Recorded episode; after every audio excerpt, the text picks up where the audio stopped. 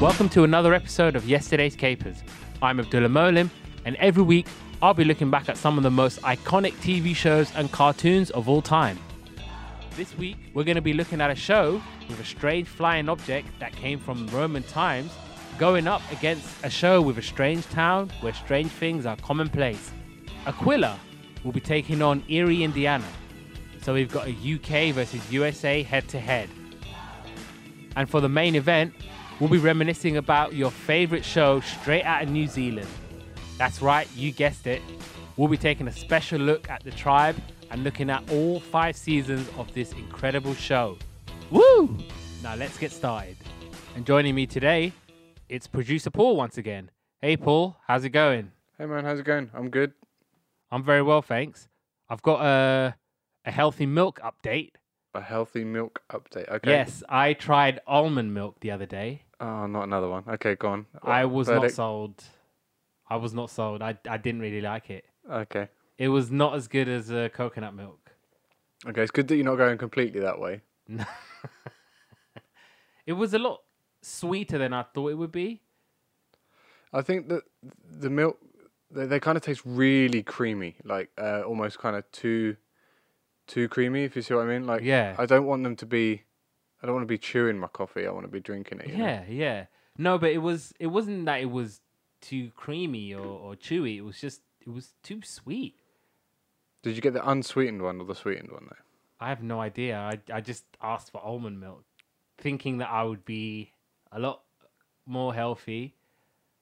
And I thought, right, this seems like a good idea. Let's have some almond milk, and it was just way too sweet for me. And I was like, nope, I don't. See, I, I do have a very sweet tooth. I, I like Yeah, I do too. I like my coffee to be quite sweet. I always have something with chocolate in it or a syrup in it or something. But I draw the line at different milk. It's got to be straight from the cow. We'll be back next week with another healthy milk update. Right, let's uh, let's talk about what we what we're really really here for, and I think we should start with uh, Erie, Indiana. So let's go back to September 1991, and so some of the things that were happening at this time. Jerry Lewis had a uh, telethon for the 26th muscular dystrophy thing, and it raised an astonishing 45 million 71,657 pounds. I hope I said that right. I hope So, I got and that was in one night. I think the so, yeah. telethon. That was one night. I mean, I think America is a lot bigger because normally, like in comic relief, everyone gets excited when it's like literally 10 million. And it's like over the course of the weeks and the months, and Do they count pledges in that as well? I probably They must do, right? Um, I would I would imagine so. And uh, Nelson Mandela was chosen as president of the African National Congress, and also Jerry Springer made his debut with the the Jerry Springer Show. Jerry, Jerry, Jerry, and uh, the Fisher King was the uh, the biggest movie in September 1991, and uh, Marky Mark and the Funky Bunch with Good Vibrations was number one in the charts. This is uh, Mark Wahlberg. Oh, yeah. early musical. Mackie Mouse. See, I didn't even know about his musical career uh, at all. Uh, I think his brother is in New Kids on the Block, Donnie. And uh, his, hang on, is it him or his brother that's in Band of Brothers? I don't know about Band Brothers, but I know it's New Kids on the Block. Donnie Wahlberg was in. Donnie Wahlberg. Yeah, he was in New Kids on the Block. I know one of the Wahlbergs was in New Kids on the Block. I can't remember who, but I'm sure it might have been both of them actually. It was Donnie Wahlberg in Band of Brothers. Is that another musical group or? No, that was a uh, what year was it? Uh, let me get this right. Don't don't cut me off. Uh, where was it? So I it was a 2000 oh here we go. So 2001 Two thousand. Okay, this is 2001 uh 10 part series uh is a, a kind of um what you, what it's a kind of war film 10 part series okay. uh, concentrating on the 101st Airborne um, of uh, World War Two. Right. So yeah, Marky Mark and the and the Funky Bunch is a incredibly catchy song. And also, this was when Erie, Indiana first came to our TV screens. And so it's basically about a teenager called Marshall Teller, and his family moved to a desolate town called Erie in Indiana with the population 16,661. And this town is just, it's really weird, it's really eerie, as the title suggests and loads and loads of things happen. His family are fairly indifferent to all of the stuff that happens. He has one friend, Simon, who kind of understands what he thinks and he kind of understands and sees what Marshall sees. So that was uh, here in Indiana. What are your uh, sort of first impressions when you kind of laid eyes on it? So I'd never heard of Erie, Indiana. At Fir- all? fir- at all. Not not never come across it before. Never saw it. Never even heard of it. Wow. Um, so this was a, like a complete revelation to me. Um, did you? Is Erie a real place, or is that just a play on words kind of thing for the for the show? I'm going to say yes. Do you think? Okay, I think Erie's a real place. I mean, we we can look it up, I guess. let's, let's have a, let's have a little fact check. Maybe we'll we'll fact check it at the end. Yeah. Um, I I loved it. Completely loved it. I I, I was shocked because I'd never heard of it. I thought it must be one of these um, kind of you know quirky little things. It was kind of very Tim Burton esque um, feel for me. yeah. Maybe, more of like a kind of dumbed down kids version of it. It was kind of very uh, Edward Scissorhands at the beginning. ah. Uh, that's that's the vibe I got right at the beginning. It's anyway. funny because one of the, someone Matt Matt Rush or Matt Rush, he's a, I think a, a journalist, and he wrote that Erie recalls Edward Scissorhands and even Heaven Help It, David Lynch in its garish nightmare comedy depiction of the lurid and silly horrors that lurk beneath suburban comforty. That word? Conf- oh, conformity. We'll keep that in. What is wrong with you? Okay, I'm gonna read that again. that I'm gonna read that again. Erie recalls Edward Scissorhands and even, heaven help it, David Lynch in its garish nightmare comedy depiction of the lurid and silly horrors that lurk beneath suburban conformity. We're gonna keep both of those Did you in. notice me slowing down? but yeah, you you you were kind of on the the right sort of Oh, I'm glad I got. Um, I Yeah, wasn't completely alone on it. Yeah. Yeah. and I think, yeah, USA Today described it as being Stephen King by way of The Simpsons. So it was kind of spooky and creepy, but You kind of had that. Um, it was spooky and creepy, right? It wasn't. Um, well, no, I think that's the whole point. It wasn't just outright scary, or you know, it wasn't like kind of jumpy or anything, but it was just like kind of weird. You know. Mm. What, Which- what, what did you think of it? Well, now I actually remember watching Erie, Erie, Indiana as a kid. So it used to come on Channel 4. And I remember, I think, Tuesdays and Thursdays on Channel 4, I just used to remember watching Erie, Indiana. It was just one of those things where we all, like, as kids, we would just at home be watching it. We wouldn't even know what half the time it's going on, but we just, I remember the theme song. I remember Marshall. So it was just one of those things where I remember reasonably well kind of kind of watching it. And one of the, the, the interesting things about Erie Indiana was uh, Marshall, who was played by Omri Katz.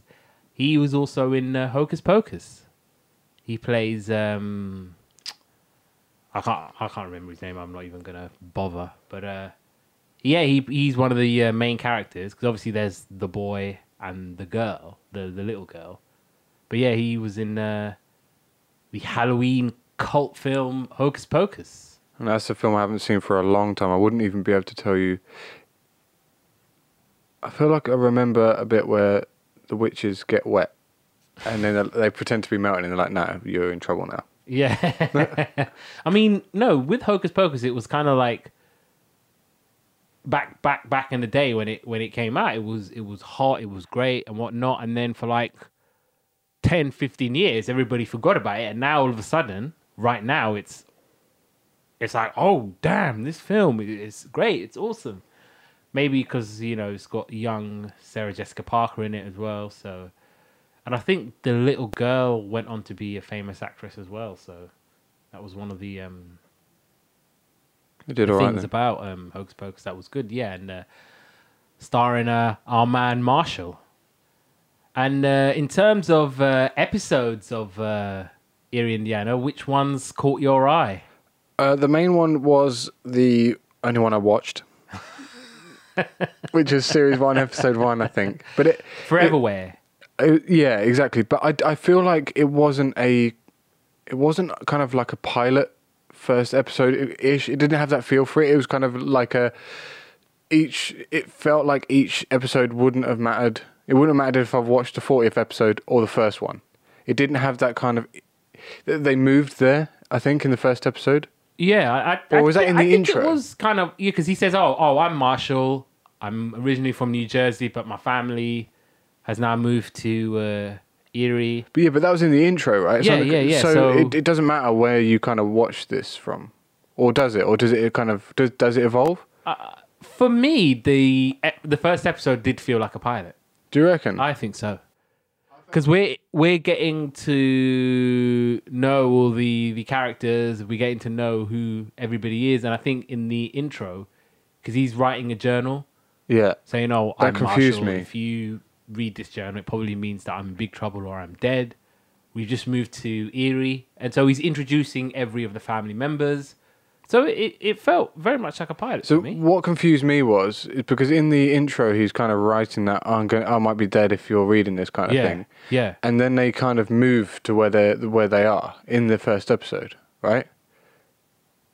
Or am I making it up again? I can't. I don't know. No, because obviously when you have the uh, the pilot, not the pilot, but the intro, it's kind of him going, "Oh, you know, I'm Marshall. This is a typical suburban town in America. Blah blah blah blah." And then boom, Yeah, we I- get hit with the. I just this kind of- is in Indiana. It's really freaky, and there's only one person who who who, who understands me and who who gets me and all and all that stuff. And then the very first sort of scene is kind of him introducing who he is, who his family are, why they moved from New Jersey Yeah. to Erie. yeah, I guess. So it, it felt very much like a, a pilot. I feel like it was just it was just kind of bookended by these two. You know, this is this was my little treasure cave and I might die, and then this is what we're putting in my treasure cave, and you put in like a sandwich that was, what like forty years old in, in it or something. and and what what's the uh, what's the friend's name? I've forgotten the friend's name. Oh, Simon. Simon came out of nowhere. I think I looked away for five seconds and he was in the show and he was like his best mate. That's it. Blink, blink and you miss it. But but saying that, it was very good. Like, really really enjoyed it. It's one. It's one of those shows where, for me, it's a lot better than I remember. Yeah. It's one of those. I, I mean, when I remember watching Indiana back back when I was a kid, it was one of those where, oh, it's on. I'm gonna watch it. I'm gonna enjoy it, and then you forget about it. But now I was because I watched uh, a few a few of the episodes, and I really, really, really enjoyed those episodes. I think the first episode was was pretty good with the whole foreverware Tupperware where you can keep anything fresh, and that includes human life. So the the little boys who never ever grow up, the uh, the mum who never ever ages, and then that was really really Yeah, so I th- that was um and obviously when they take it off then they age like the four Yeah. years in, in one day or something like that. It's quite really good. But I thought that was kind of um uh Hitchcock esque as, Yeah. well, as well. Like Yeah. that kind of reminded me of Psycho. That that whole obviously it's kind of not a normal base because she's not a woman, um, a, a man dressed up as a woman or anything. But it just kind of had that whole uh, kind of creepy entrapment kind of feel to it, you know, without Mm-hmm. the person getting stabbed to death in the shower. So I think yeah, they they kind of found a they they struck a balance really well with the whole creepy and making it kind of cute and funny and always kind of reminding us that yeah, it's a kids show. It's not it's not going to be too intense and deep and crazy. It's always going to go back to the the the the, the notion and the idea that it's very very much a, a kids show and they're going to do everything to kind of stick to that. Now, a couple of the episodes that I watched that I I really really liked. So one of them was Heart on a Chain. So there's this kid Devon, and he's classmates with Marshall, and they both fall for a new girl, Melanie Monroe, and she basically it's got nothing to do with Marilyn Monroe. I'm It's afraid. obviously a play, though, isn't it? Sure. Probably, yeah. And she comes to Erie, but she needs a, a heart transplant. And basically, Devon, he's a bit of a, a wild child. He's always saying, oh, live fast, die young, make for a pretty corpse. I think that was the, the line that he always kept saying. And he made for a, for a pretty corpse. Yes, he did. Yeah. So he gets hit by a milk truck. And A he milk truck. He dies. Yeah, a milk truck. Uh, uh, an electric one, No. like in like in the UK, where they're like, it goes so slowly. It Must have been horrible. No, yeah. So he gets hit by a, a milk truck, which was very, very tragic. And so Melanie ends up getting his heart because obviously she needs a, a new heart. And so she ends up getting Devon's heart. And then she starts acting a little bit like uh, Devon. So she's saying, Oh, live fast, die young, make for a pretty corpse. And being, you know, going around in a, a skateboard and just skating around and just behaving really, really reckless. And then every time her and, and, and Marshall try to have a, a moment alone, her heart starts to beat. And so that's Devon inside who's a bit jealous and he doesn't want to let Melanie go. And so in the end, she goes to his um to his grave and she kind of puts the because he he gave her a, a heart necklace, and so she says, "Look, let me go. I wanna want to live my life. I wanna do do everything." And she kind of agrees with Marshall. Look, maybe we're not right for each other, and we should just go our separate ways. I think I've kind of said my, had my piece, and I've said goodbye to to Devon, and yeah, so they just kind of go their separate ways, and I really enjoyed that episode. I thought you were going to So say she got hit by a coconut milk truck. No.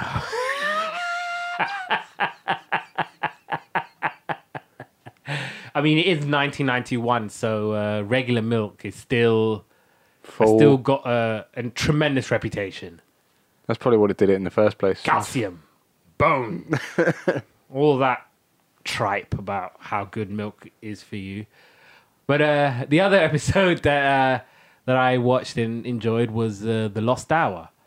And so basically, apparently in Indiana, the state of Indiana, not even just Erie, the state of Indiana, they don't put their clocks back an hour for like daylight savings or and whatnot. And Marshall's like, sod it, I'm gonna do it anyway. I'm gonna put my uh, clock back an hour. And so he finds himself in the lost hour. So it's just basically him in this sort of time space continuum thingy, and he's sort of lost in this uh, lost hour. And there was a when he was having his breakfast, there was a, a missing girl in the uh, the milk carton, and so Marshall finds this girl. I think her name was Nikki, and so he's basically telling her, "Look, we're in this lost hour. I can get you back home to. I think she's from Kansas, so he's saying, "Look, I can get you back from Kansas, but we need to um get out of this lost hour. Like you've been missing for a year. Your family miss you." And she was kind of resigned to the fact that she's going to be stuck here forever. And there's these sort of like creepy bin men who try to chase her and, and Marshall because they're going to take them somewhere because obviously they're not really supposed to be in this lost hour in this sort of split between time. And so it kind of ends with an older version of Marshall who, again, poses as a milkman.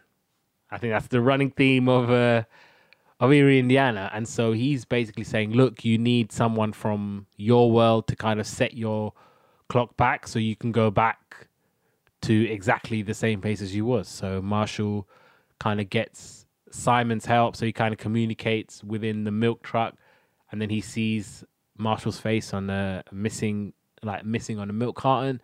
So he's saying, "Look, Simon, you need to set my watch back to 12 o'clock or whatever the time was, so I can sort of get back to to normal."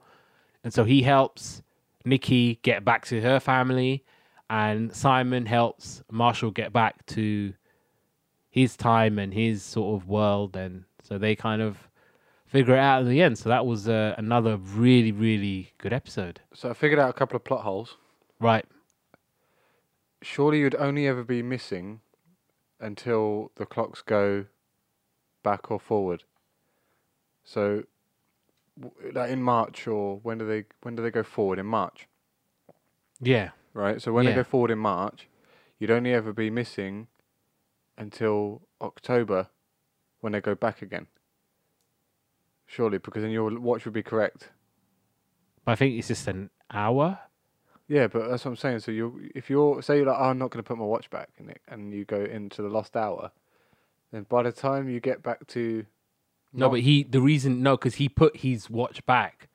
In Indiana, they don't do that at all. They just carry on. yeah, but that's what I'm saying. So when it goes forward again, It, no, no, because it was going back. It wasn't going forward. It was going yeah, back. but in the next time it would have gone forward, right? The next time the clocks changed, it would they would have gone Yeah, forward but- in the rest of the states. they don't do it though. Yeah, but then he would have got it back anyway. It'd have been normal time for everybody. I'm confused. I'm just thinking the little girl should have only been missing for six months, or for however long. She's been missing for six a year. months, yeah. No, she's been missing for a year But why though? because she was stuck in this, You put a clock would and and she wouldn't believe unless a clock. the milkman as well. I think that's part of it as well. She didn't believe the milkman because the milkman was trying to convince her, look, I can help you get back to your thing, and she's Oh, so running away from the milkman, and she's running away from. listening. Well, yeah, she, like I said, she was resigned to the fact that she was gonna stay in this thing forever.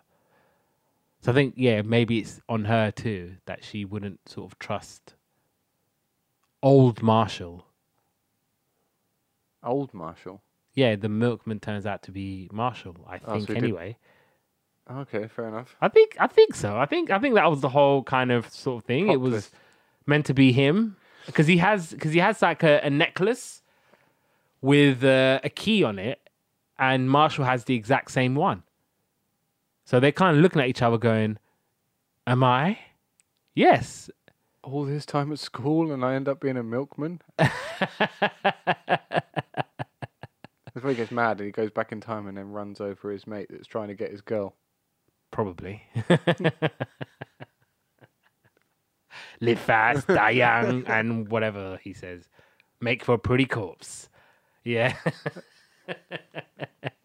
right, let's uh, go on to the next show. And we're going to December of uh, 1997. Now, some of the things that were happening in the world the uh, federal judge sentences Autumn Jackson, who claimed to be Bill Cosby's daughter, 26 months in jail for trying to extort 40 million from him. I bet if she tried now, she'd probably be successful. Do you think you're probably right? Oh. Denno Senshi Porygon was an episode of Pokemon that made kids have like seizures in Japan. I heard about this, yeah. this is probably the one where it's like all the bright lights and, and all that stuff. I remember like seeing it in the uh, in the news and just like all these kids are like kind of on the wrong end of a really really bad seizure. I don't think they aired this episode. Of No, I think everyone was kind of desperate to watch it, and there's kind of like rumours that it was out and someone saw it and this and that and the other, but I don't think I anyone don't did. think they ever aired it. No. Definitely not in the UK anyway. I don't think so. No. Uh, Titanic was the uh, the highest grossing film in uh, December 1997, and what was number one in the charts was "Perfect Day" by uh, a load of a load of artists. I think it was for um, children in need. So kind of had like Lou Reed, Bono, David Bowie, um, Heather Heather Small. That's it from M People. Tom Jones, Boyzone, Leslie Garrett. So yeah, that was uh, that was number one in the charts, and uh, Aquila a CBBC classic, which was the story of two boys, Dom, Tom Baxter and Jeff Reynolds, who find a, a, spa- a spacecraft when they were digging a field. Now, the first series of uh, Aquila was based on the book Aquila by a British author, Andrew Norriss, who then actually novelized the second series, but that didn't come out until uh, 2010. Now, obviously, this uh, Aquila is basically a, a two seat sort of a cockpit slash aircraft, which was sort of found in uh, sort of Roman times. And they find it next to uh, the skeleton of a, a, Roman centurion.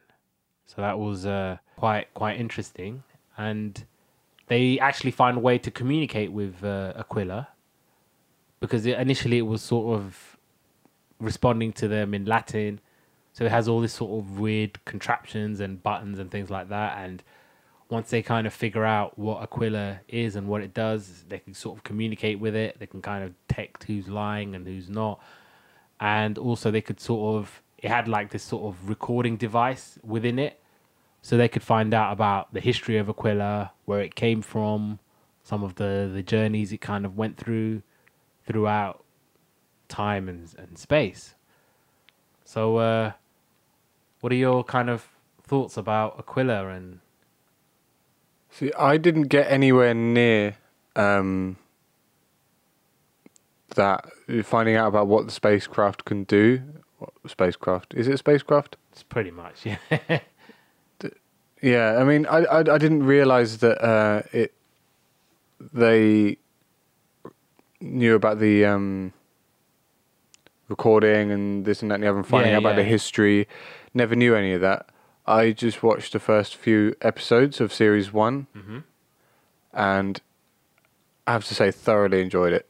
Yeah, me too. I, I, it's another show. In fact, this quite is going to be a running theme to, today. I had never heard of it. Never, never come across. I mean, I watched. Did you not watch the BBC? I a did kid? a lot, but I just never. I never come across it. Never, never.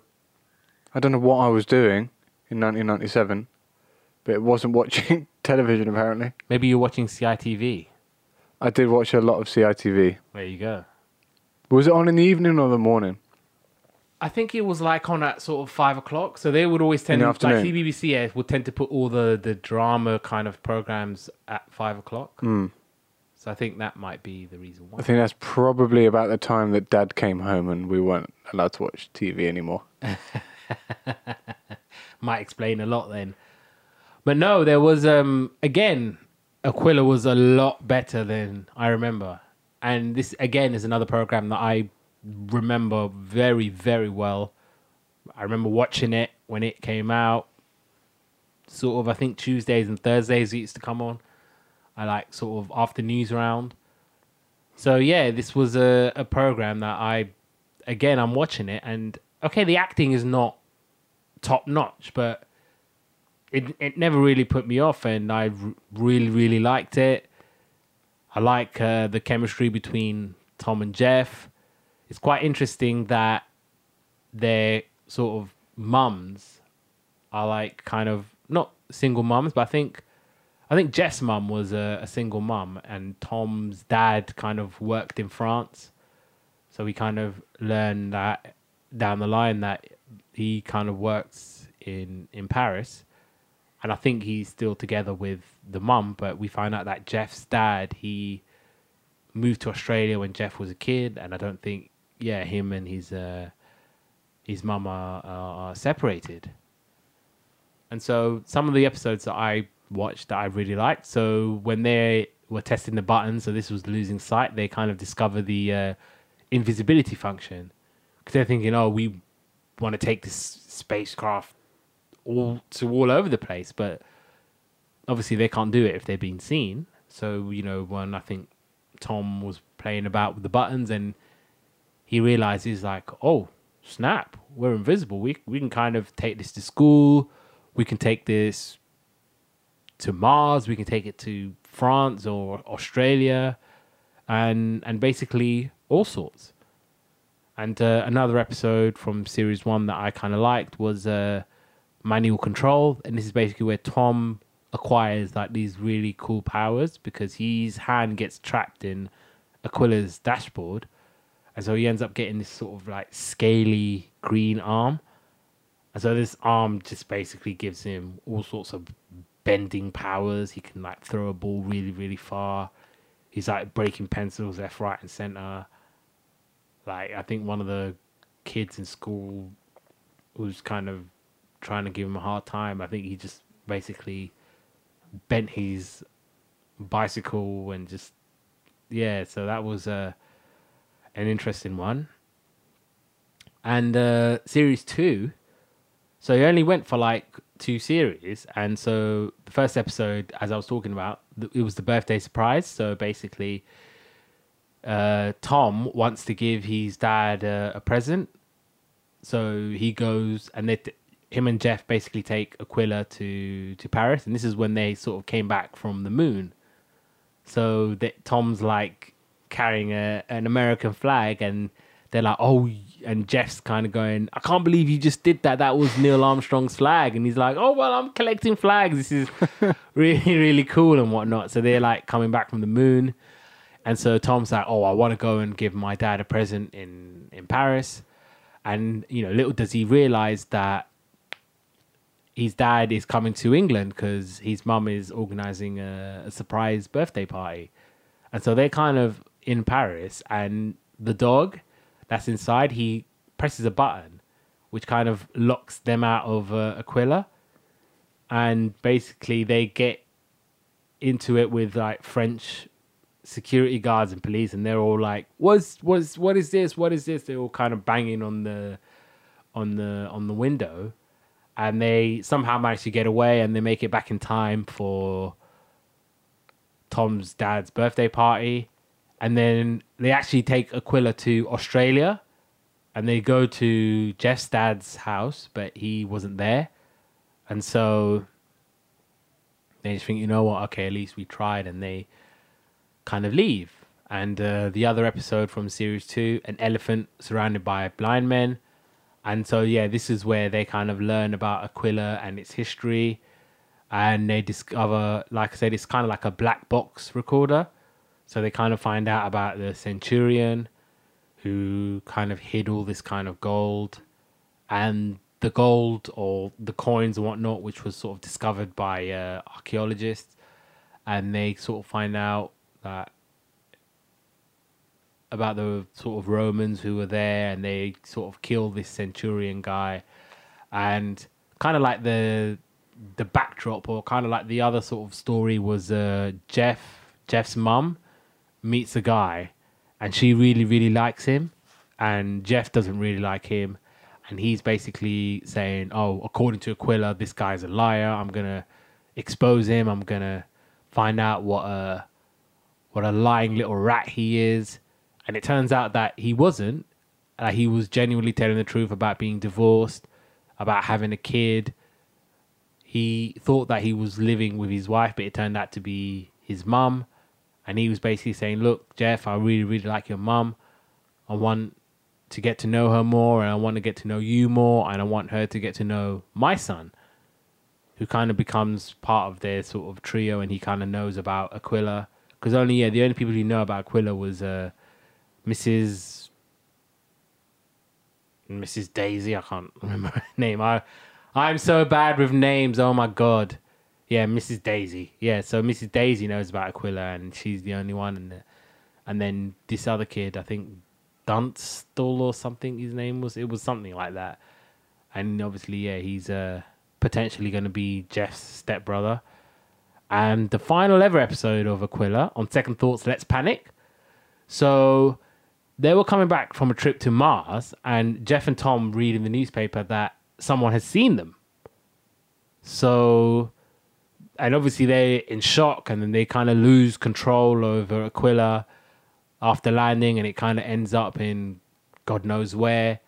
And so they're trying to find Aquila, and they're trying to get themselves out of wherever they ended up. And the little kid, um, Dunce or whatever his name is, he drives Aquila and he kind of saves them, and he's basically like, I want to.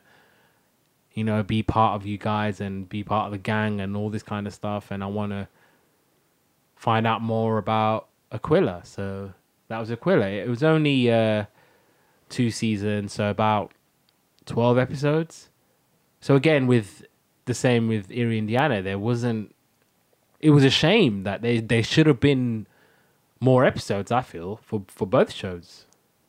But sometimes I feel like it's better to absolutely smash it out of the park and then stop, rather than um, just keep going and going and going until it kind of tails off into nothing. What that's do you think? true. That's true. But it's particularly with Eerie, Indiana. I was really surprised that it didn't get picked up for another season because I think it was only one series and they did about 19, 20 episodes.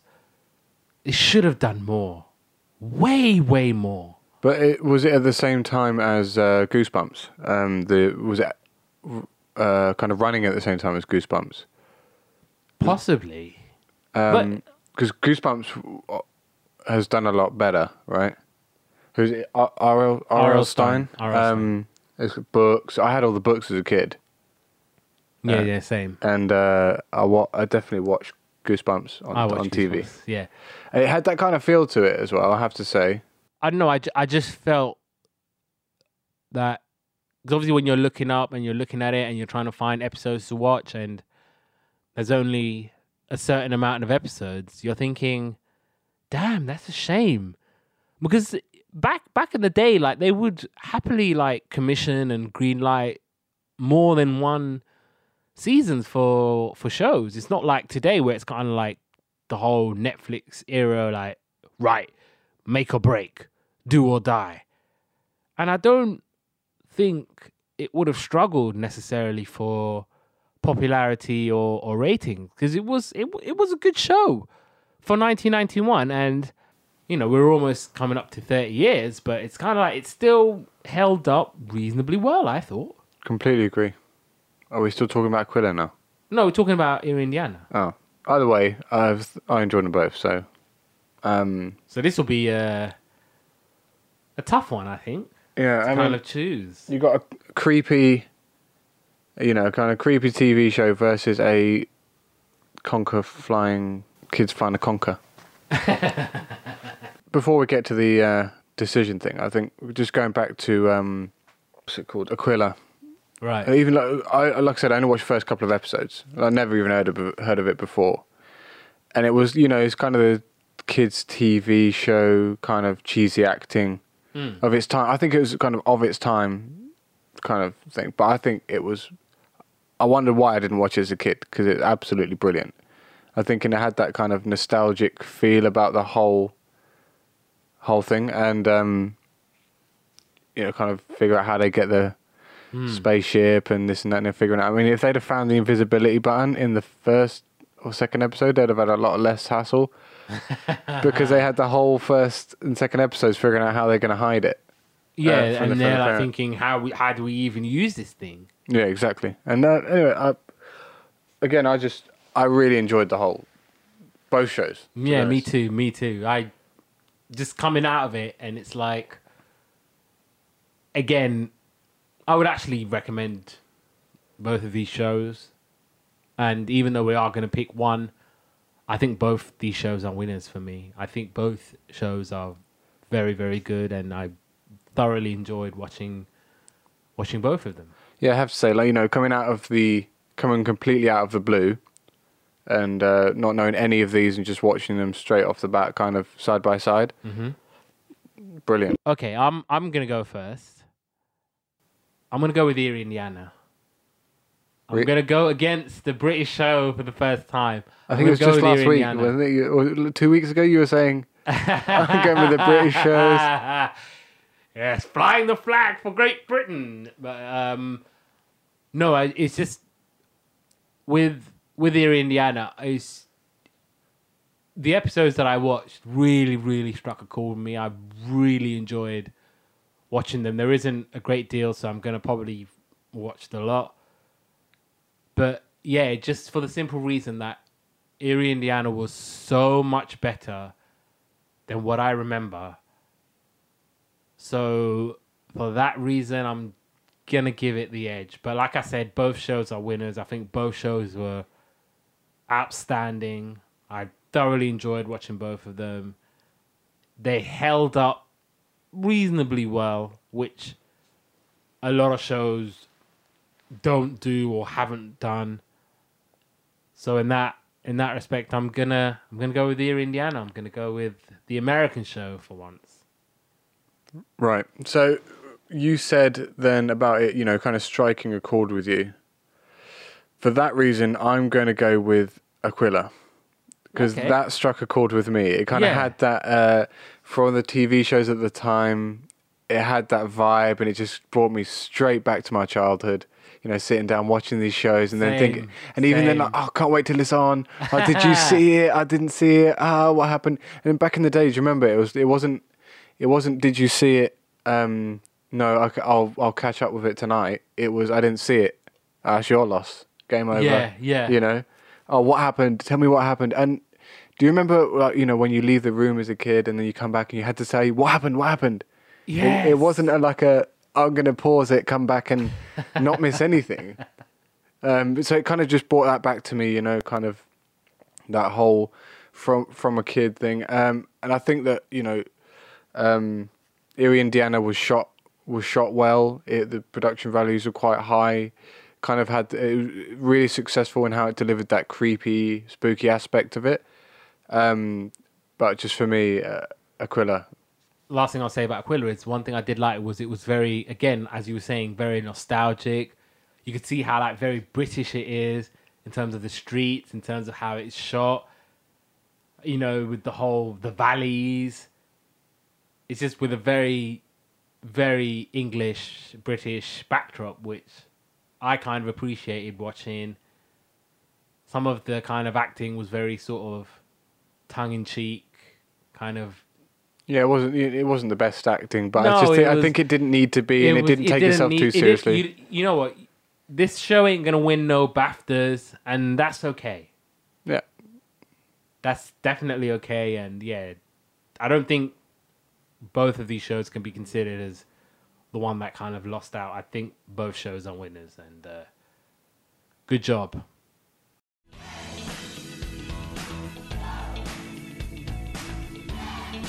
Right now, and to the main event. And we've got our first show from New Zealand, which uh, takes us back to April 1999. Now, this is where Wayne Gretzky he played his last game in the NHL as his New York Rangers lost 2-1 to the Pittsburgh Penguins. Now, President Clinton and Prime Minister Zhu Rongji failed to reach an agreement in Washington. And during that news conference, Prime Minister Zhu denied that China has stolen US atomic secrets. Ooh. Uh, the biggest movie of the time was Entrapment, and uh, TLC, No Scrubs, was number one in the charts.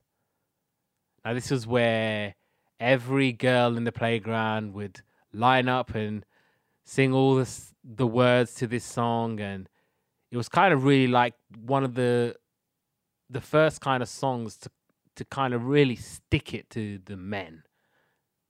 I don't want no scrubs. You're a scrub. You don't know? I don't think I've ever heard this song. Could you be more white, Paul? Right now, I have to say, I did grow up in a very white school, a white area in the countryside, very sheltered. but this was the number one song, so I'm sure you would have. Okay, I know this is it. this is kind of off piste, but I'm gonna I, I'm gonna have to YouTube it just now, just so I can actually see if that's an advert. Whoa, whoa, whoa, whoa!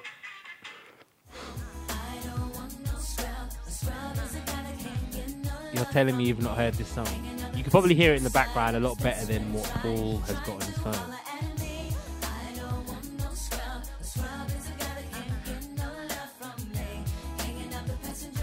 I have heard this song. I have heard this song. Of course you have. Yeah. I mean, I've never, I, I've never really paid much attention to the lyrics or anything like when we have killed This" before.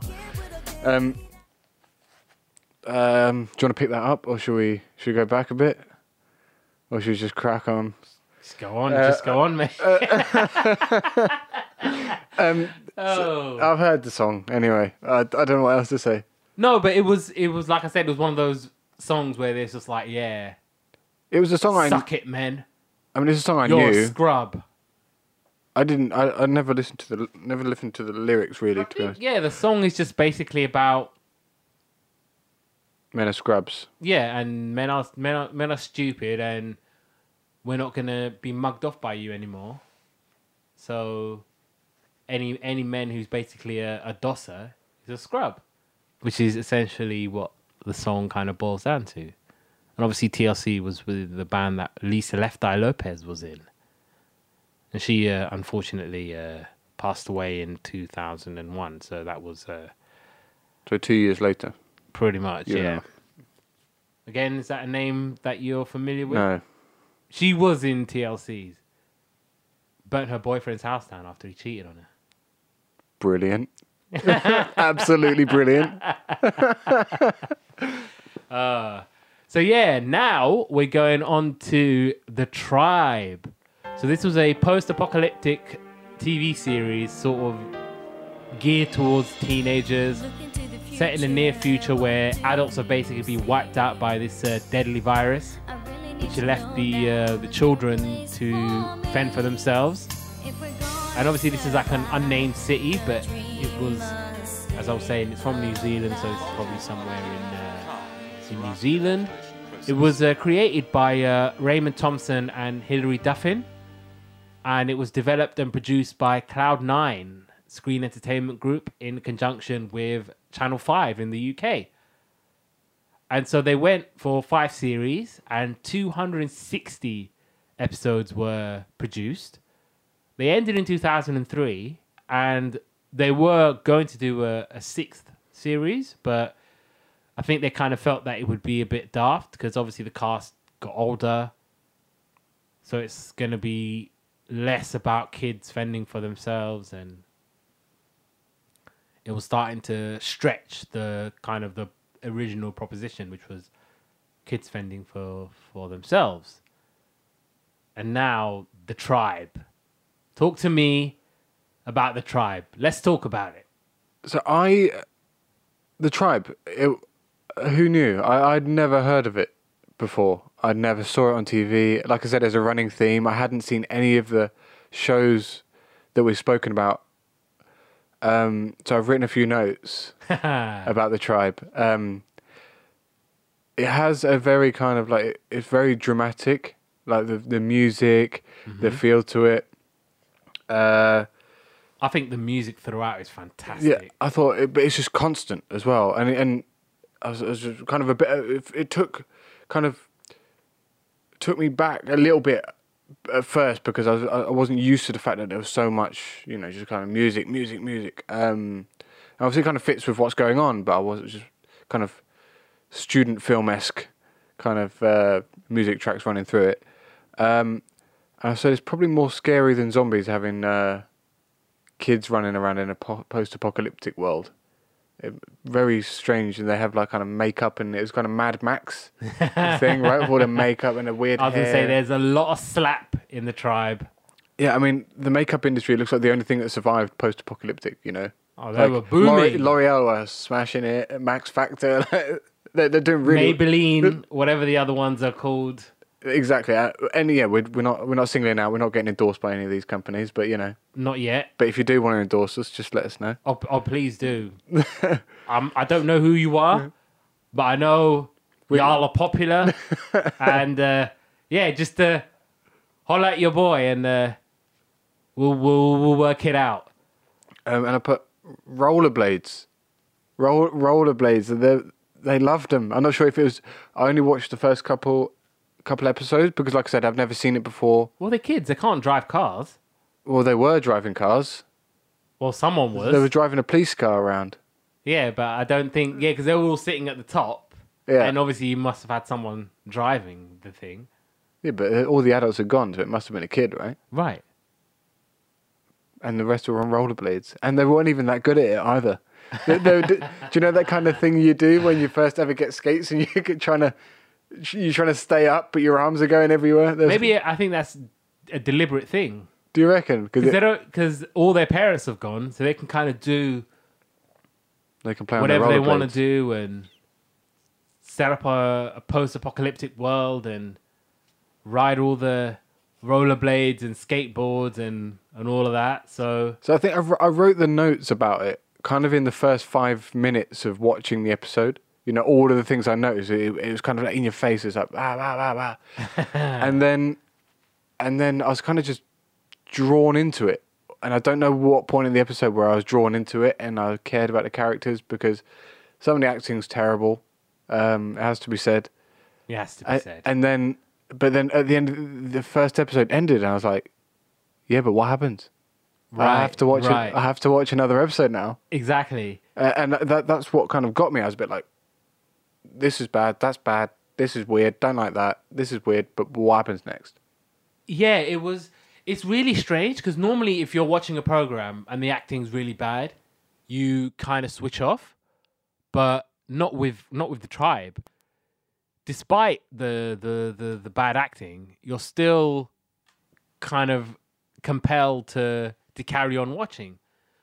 And I do I do think that Antonia Prebble, who played Trudy, was was fairly decent. I thought Ebony, who's probably my favorite, I thought she was decent. Can't um God, what was uh, Ebony's name? Meryl Cassie, that's it. She was fairly decent. Amber, who was played by Beth Allen, I thought again she was again fairly fairly decent. But I think if you're kind of doing an overall kind of look at it, then you would look at it and think, oh, the the acting's pretty naff. But uh, despite all of that, you're you're compelled to to watch. You you you want to you want to see what happens. You want to you want to continue watching. You want to see where this where this kind of goes. Now, unlike you again, I remember the tribe very very well. Like the I remember watching it in the uh, sort of the summer of of of, of 99 used to come and I think every weekend so like every Saturdays and Sundays on channel 5 they would show Oh, the tribe and that's what it was. It's Channel Five. I didn't have Channel Five in the countryside. you must have had it by 1999 I don't think we did. I don't think we did. I mean When I did- get it when it first dropped whenever it was what 97 like, Yeah. you maybe wouldn't have it because I remember I think one of our teachers she used to live out in the sticks as well and she never had channel 5 but 2 years on I mean surely you would have got something of a feed Okay, so Sky Digital first came out in 19. We didn't have Sky. We didn't have the original dish. we didn't have Sky either So, uh, and Freeview wasn't a thing back in the day. Do you remember? Digital TV, like free free digital television, didn't come in until quite late, if I remember rightly. So it was kind of Sky or cable. Do you remember? So and we didn't have cable. There's, I think that's maybe only just a thing in the village that I came from. And so anyway, it says that Sky was uh, Sky Digital was launched in 1998, and I feel like we did have it at some point, but I don't think it was straight away. So maybe we didn't yet. Maybe terrestrial. We're still watching terrestrial TV. Yeah, yeah. But no, I think um, with uh, the tribe, yeah, I remember watching it, and obviously as kids, you're not really looking at the intricacies of acting and Mm. how things are. And I'll get the negative out of the way with the tribe, and then we can kind of talk about every sort of season and episode. Some of the language that the the actors and the kids were using, it was it was really weird because it's kind of like they're kids and they're using like terms and language. expressions. Yeah, like they'd say, um, "We should reach the city by nightfall," and things like that. And it's like no kid in the world. It doesn't matter where you're from in the world. No kid talks like that. Or, or I don't know. we should be able to reach the city by dusk. We'll rest for the night and we'll rest our weary eyes and we'll set off at dawn. And it's like, yeah, it's a post-apocalyptic world, but kids don't talk like that. You'd probably still say, "Shall we go in the morning?" Yeah, Yeah, all right. yeah. It's meant to be like that. It's not meant to be. I think they kind of took the whole post-apocalyptic thing a little too seriously. Yeah.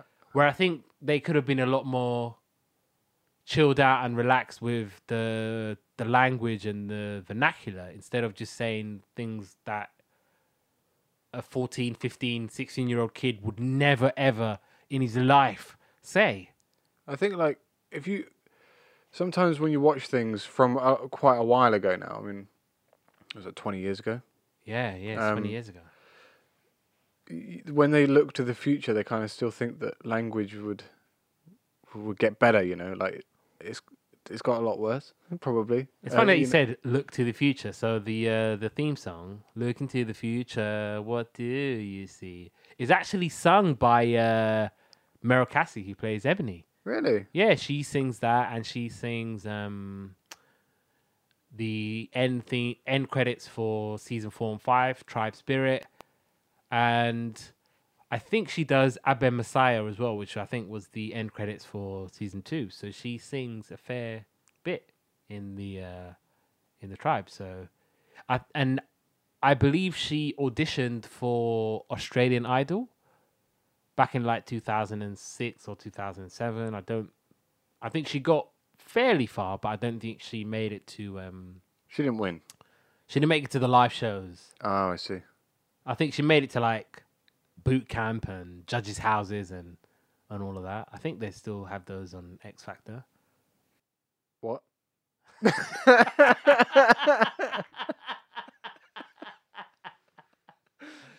Well, you're not listening to anything I said. Oh, what you you said about judges' houses?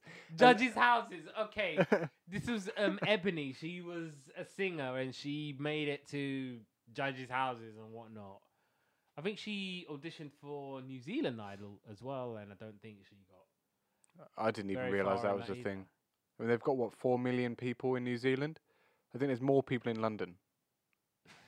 I think it's what I'm I'm sure London's got more people than than New Zealand.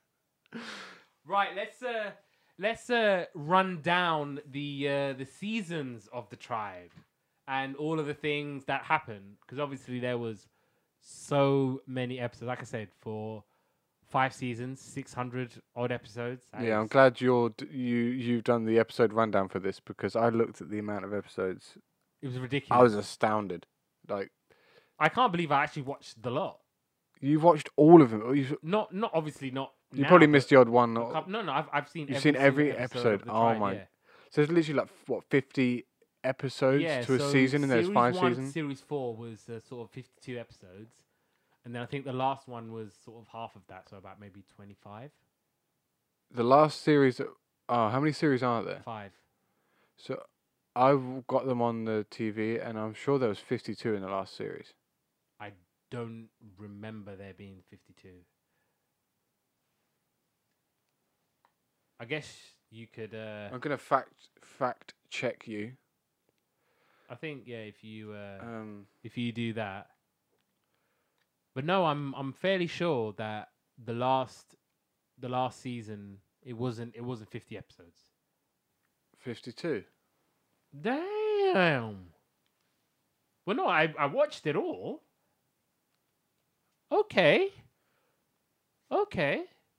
All right, fair enough. So 52 times five, Five. and then whatever. Yeah, that was hell of a lot of uh So yeah, just just quickly, I did something quite what I thought I thought was quite clever.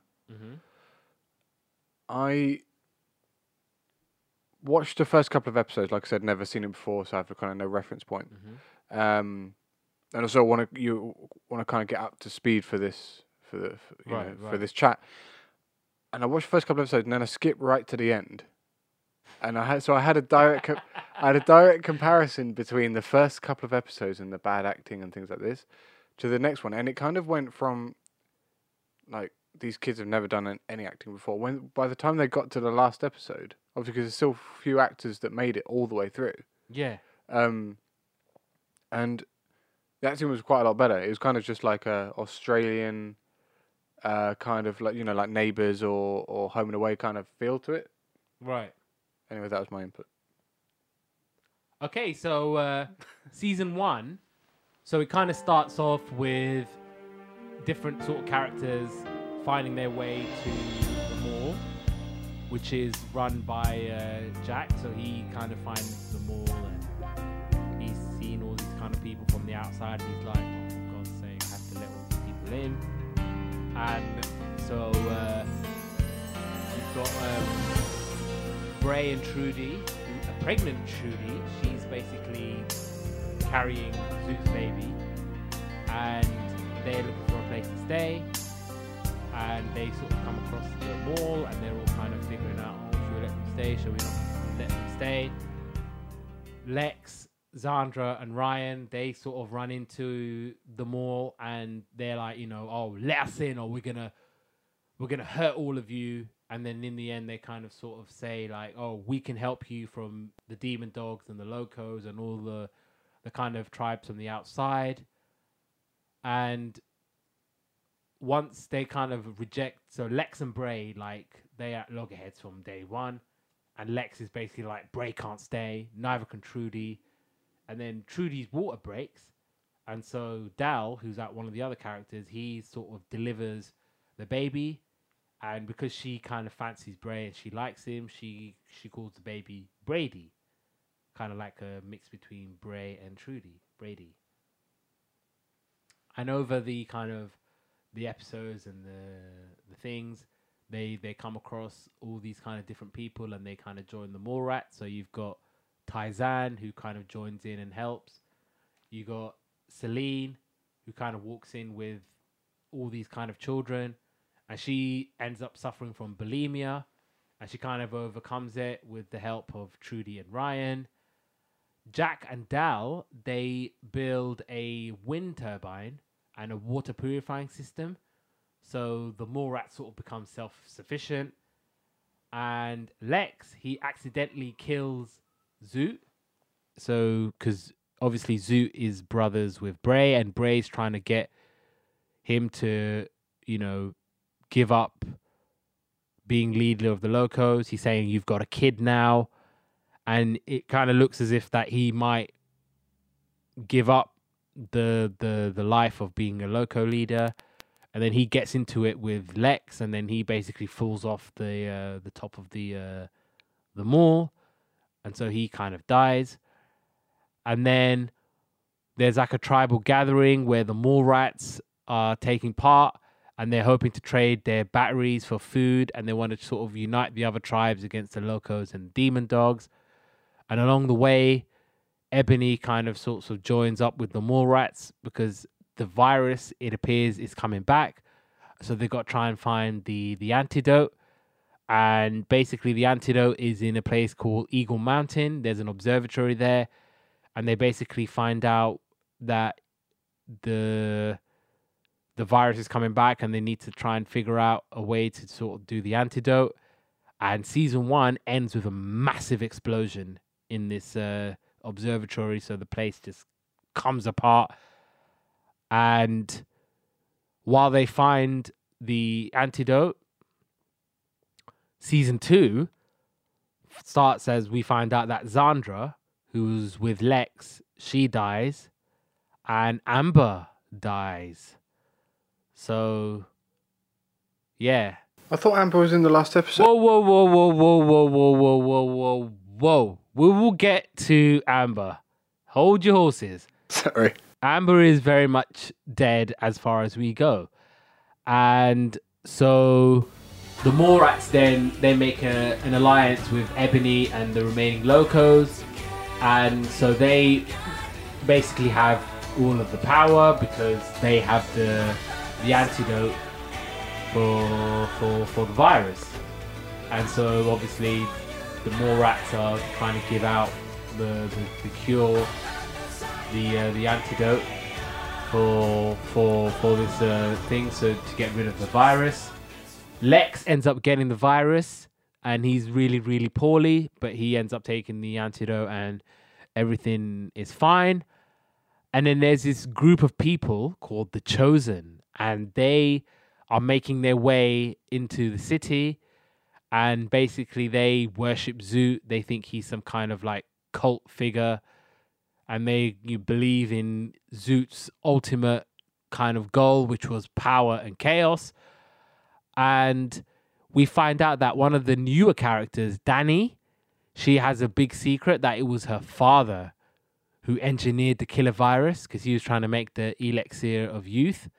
And so Jack and another character, Ellie, find this out. And so the end of season two, there's like this uh, big battle, and the chosen they've sort of closed in on the city. They're coming in with their power and chaos, and they they're on the verge of taking over.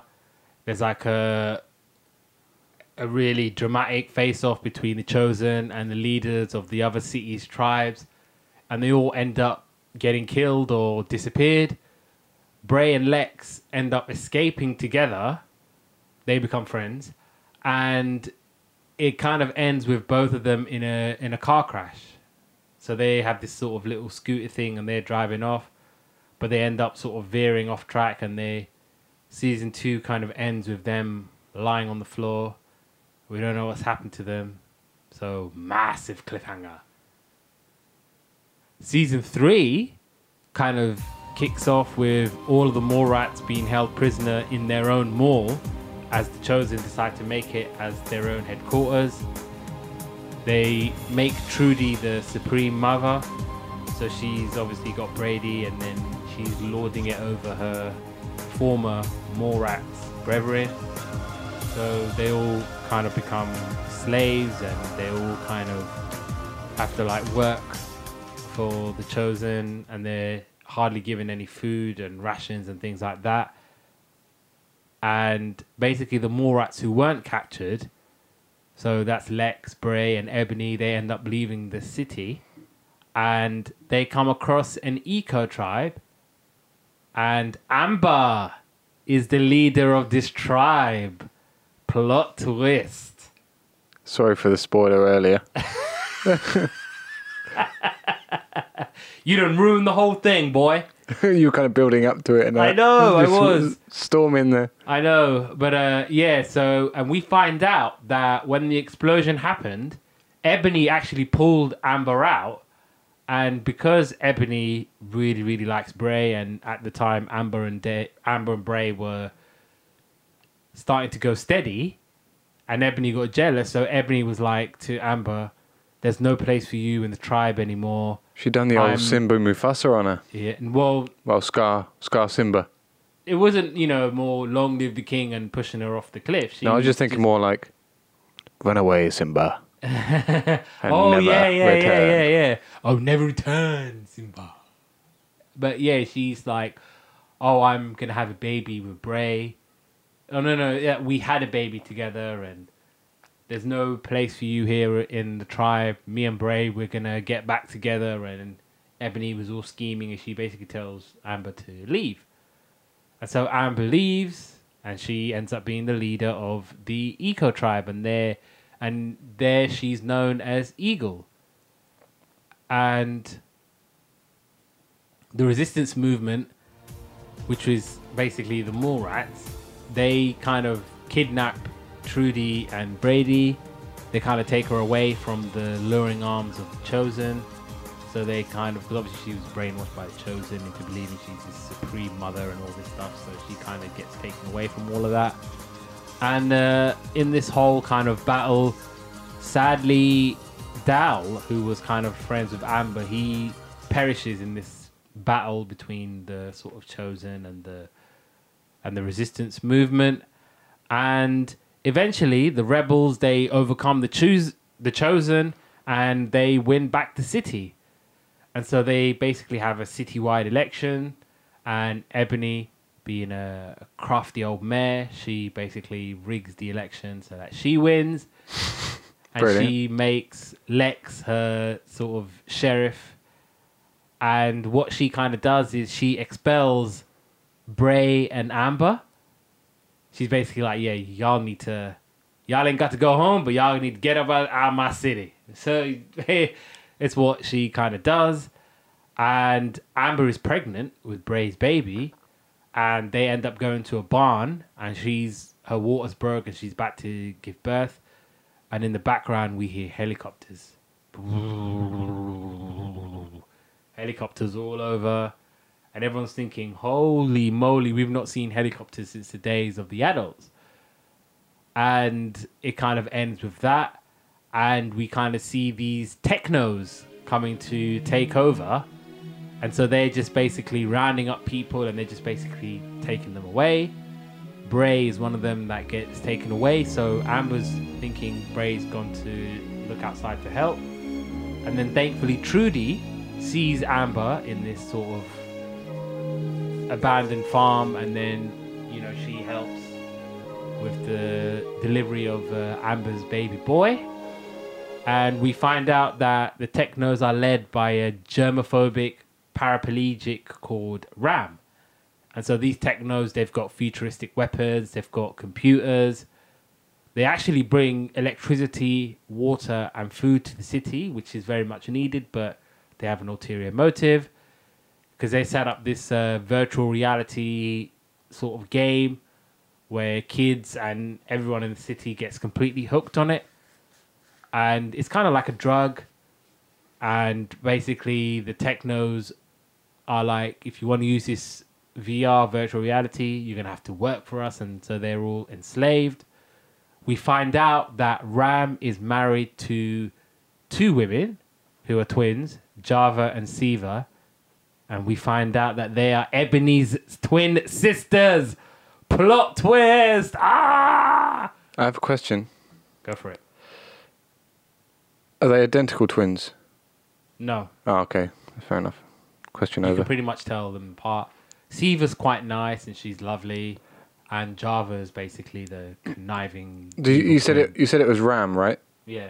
I was just wondering if Ram knew he was married to two women, Oh yeah, you know. or if they were identical twins, and he Yeah, thought he there was knows. just one person. And so basically, throughout this 52 odd series, it's basically the technos, and they're just basically lording it over the other mole rats and making them get addicted to this uh, machine. One of them, one of the technos, Jay, he kind of becomes good and he kind of joins up with the mole rats.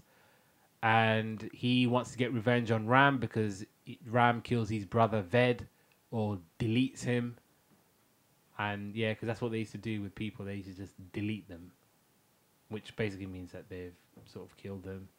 We kind of learn as well. I think Tai-San is a techno, but we don't really see her for for long.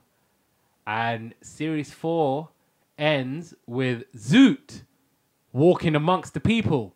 He is alive and well, people. Oh, oh. Got him. Zoot is alive. But there's more to this. And now we come to the final season of The Tribe. And basically, the remaining technos, they're trying to assure the mall rats who are left that they're willing to cooperate. And there's a new tribe now called the Zootists. And they're trying to take advantage of the whole situation in the city where there's kind of a a lawlessness in the city. And we find out that there's a place called Liberty. It's like a western kind of village where some of the remaining tribe kind of go there for like refuge. And they try to help out and they're trying to help out the people who've sort of run away. So Ram he's basically he gets overthrown as leader of the technos and he's basically left to fend for his own and left to his own vices and he almost dies but he gets he gets rescued and he gets taken to uh, liberty liberty and there's a new leader mega and basically he creates a zoot character that's where it comes from. Zoot isn't alive. Zoot very much died in the first series, but yeah, this is uh, virtual reality Zoot that he creates to kind of cause confusion and, and, and madness sort of within the city. Um, Java tries to kill Ebony, but she accidentally kills her twin sister Siva, and then Ebony kills Java in revenge. So Java and Siva both die and they're buried next to each other. Very tragic. And we learn that Ram develops a artificial intelligence and it kind of develops way too quickly and it kind of creates a, a new lethal virus and it's trying to eliminate humankind as a whole but they get to it in time. Some of the mole rats and the people who are in liberty they get to it in time. And basically they prevent the virus from spreading but then the virus container goes critical and it's about to blow up the whole entire city. So whoever's left of the mole rats they inform the city look you ain't got to go home but you got to get the hell out here.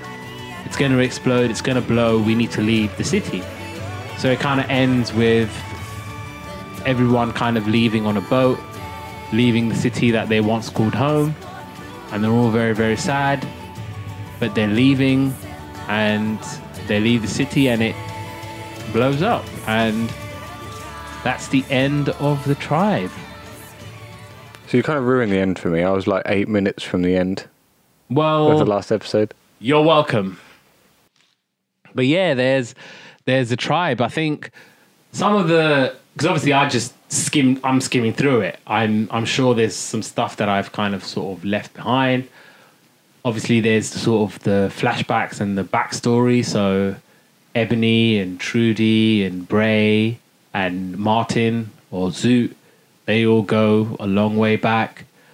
So basically, Trudy and there's an episode where Trudy and Ebony are stuck somewhere, and they're basically kind of talking about their past. And Trudy saying to Ebony, "I saw Bray first, and you stole him from me." And he said, she said, and they go back to their school days, and Trudy was a year below Bray, and she was in the same class as as Martin Zoot, but she always fancied Bray. She always wanted to kind of be with him, but Bray he didn't really feel the the same way, and he just wanted to kind of be polite and nice. And Ebony, she's scheming and plotting in the background, and she's basically telling Bray, "Oh, um, I saw Martin and and Trudy talking, and I hope everything is okay." And they have this like school dance, and Bray initially wasn't going to go because he was like, "Look, my parents are really, really ill. Apparently, there's this virus thing that's going around, and my parents, I need to look after them."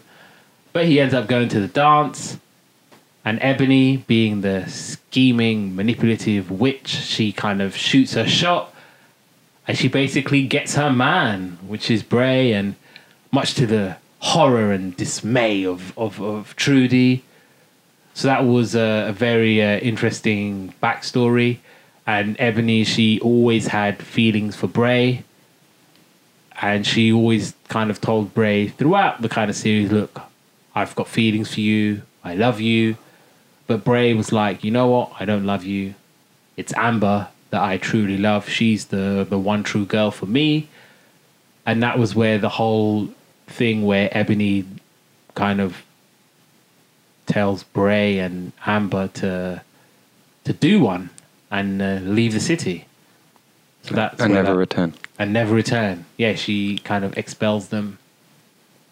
I was like, you know what, you guys can fend for yourselves. But little did she know that she's getting rid of two of the most sort of potent and powerful people, and they were kind of left to sort of fight the technos all all on their own. But um, yeah, and also with the tribe, they kind of a lot of it was very musical in the sense that they did loads and loads of music videos. Some of the songs that they kind of did weren't very very good, but they were used as part of the the show. So there's always a song that they would play called "This Is the Place," where it's like there's a, a scene where they're all dancing or they're all in a in a room dancing and whatnot, they'd play that song.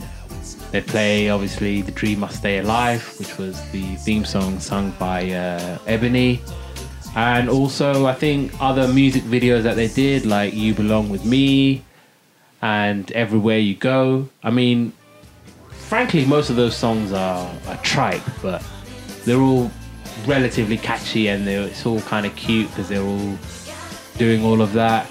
And I think with the tribe, there's a, a, a cult kind of feeling. So like every other year, you'll see like a Dragon Con or Comic Con, you'll see the uh, the characters of the tribe. So particularly Lex, he kind of does the uh, the Comic Con circuit, and he's always kind of in and around doing his sort of thing, talking to fans, and it's one of those. The tribe is one of those kind of programs where it it picked up a following around the world very very quickly, and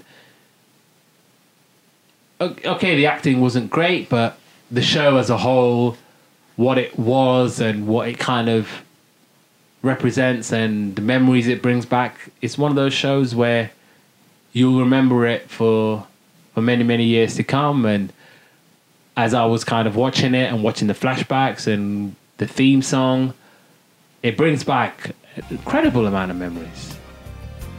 And you know, like when in the tribe when they have like these reflective moments, you can kind of hear like the the instrumental of the dream must stay alive. So I think I might play that in the background as I'm kind of talking, and then bring back all the happy, happy memories and wiping the tears off my eyes, thinking, oh, what a lovely, lovely show the tribe was.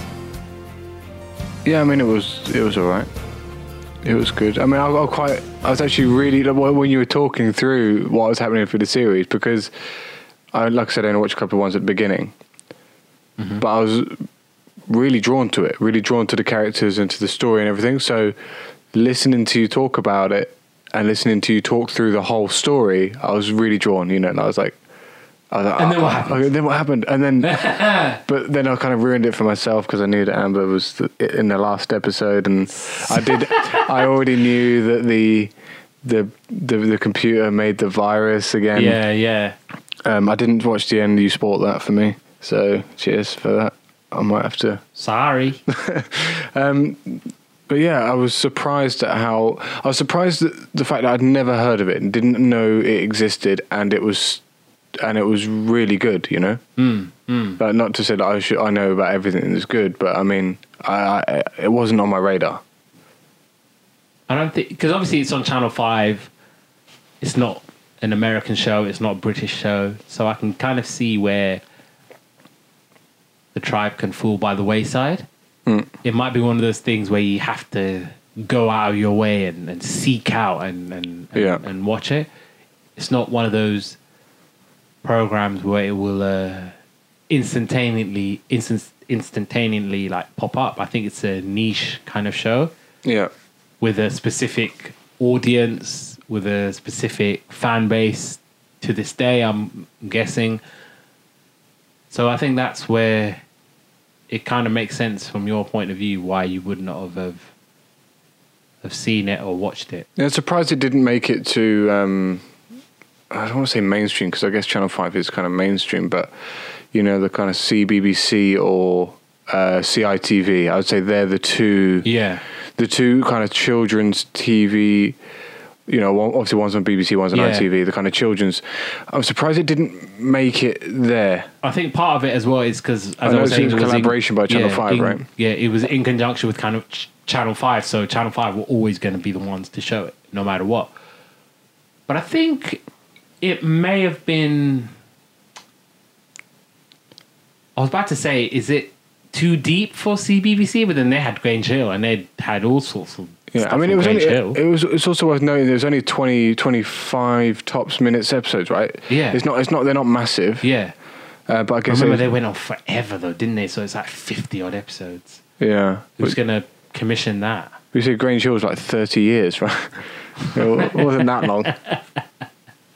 But Grange Hill, I think, only was like 20 episodes a season. Oh, really? Series. It wasn't something that was too long. Maybe even less than 20. I mean, I, I don't know many, if any, uh, post-apocalyptic children's TV shows. True. Are, are there many? Maybe there wasn't a call for it back in the day. I don't know.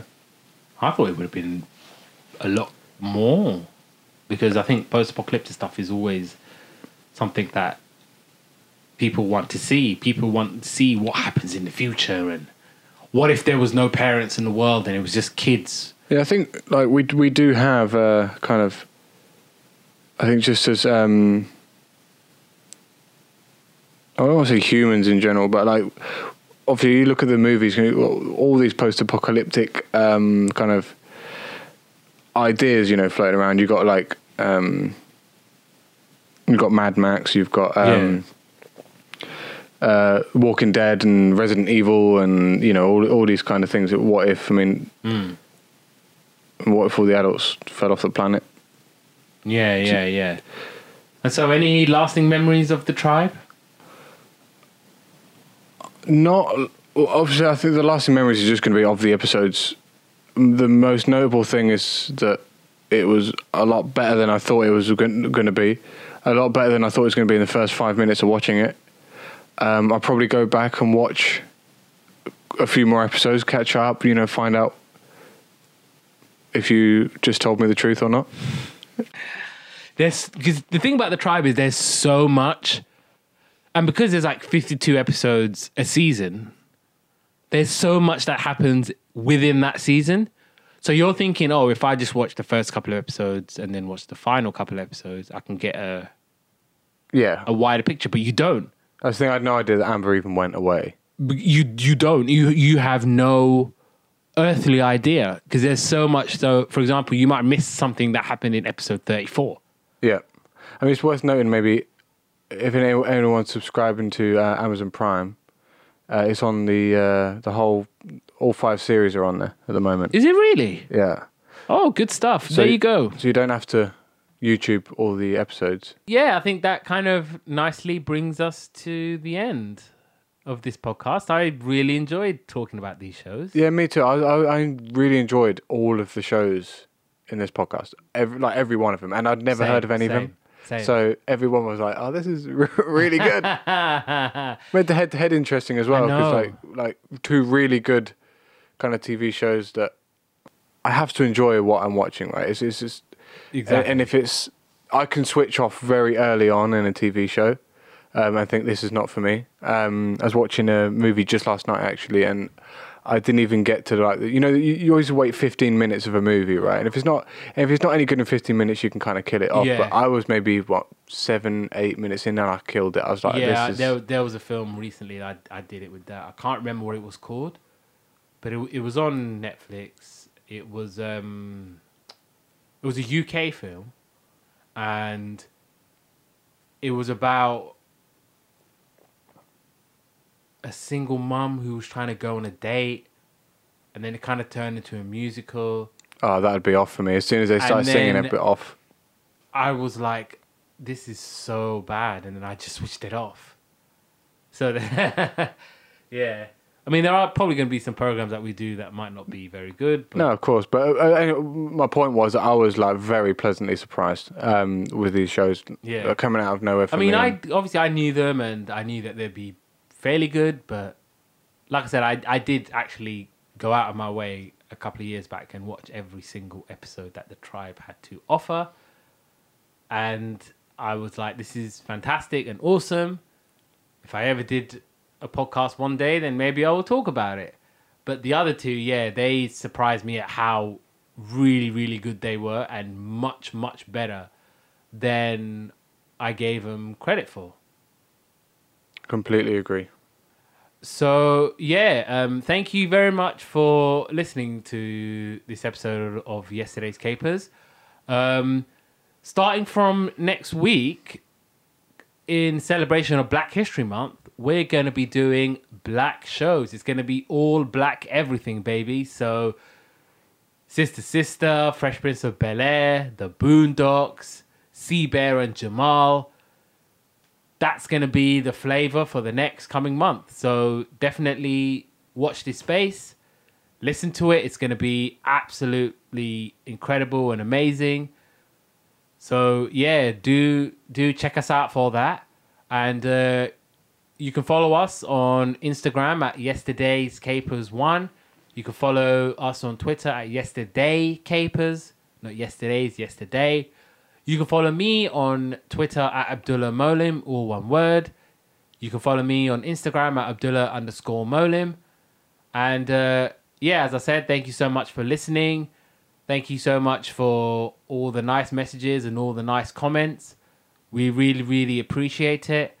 And uh, we'll see you next time for another episode of Yesterday's Capers.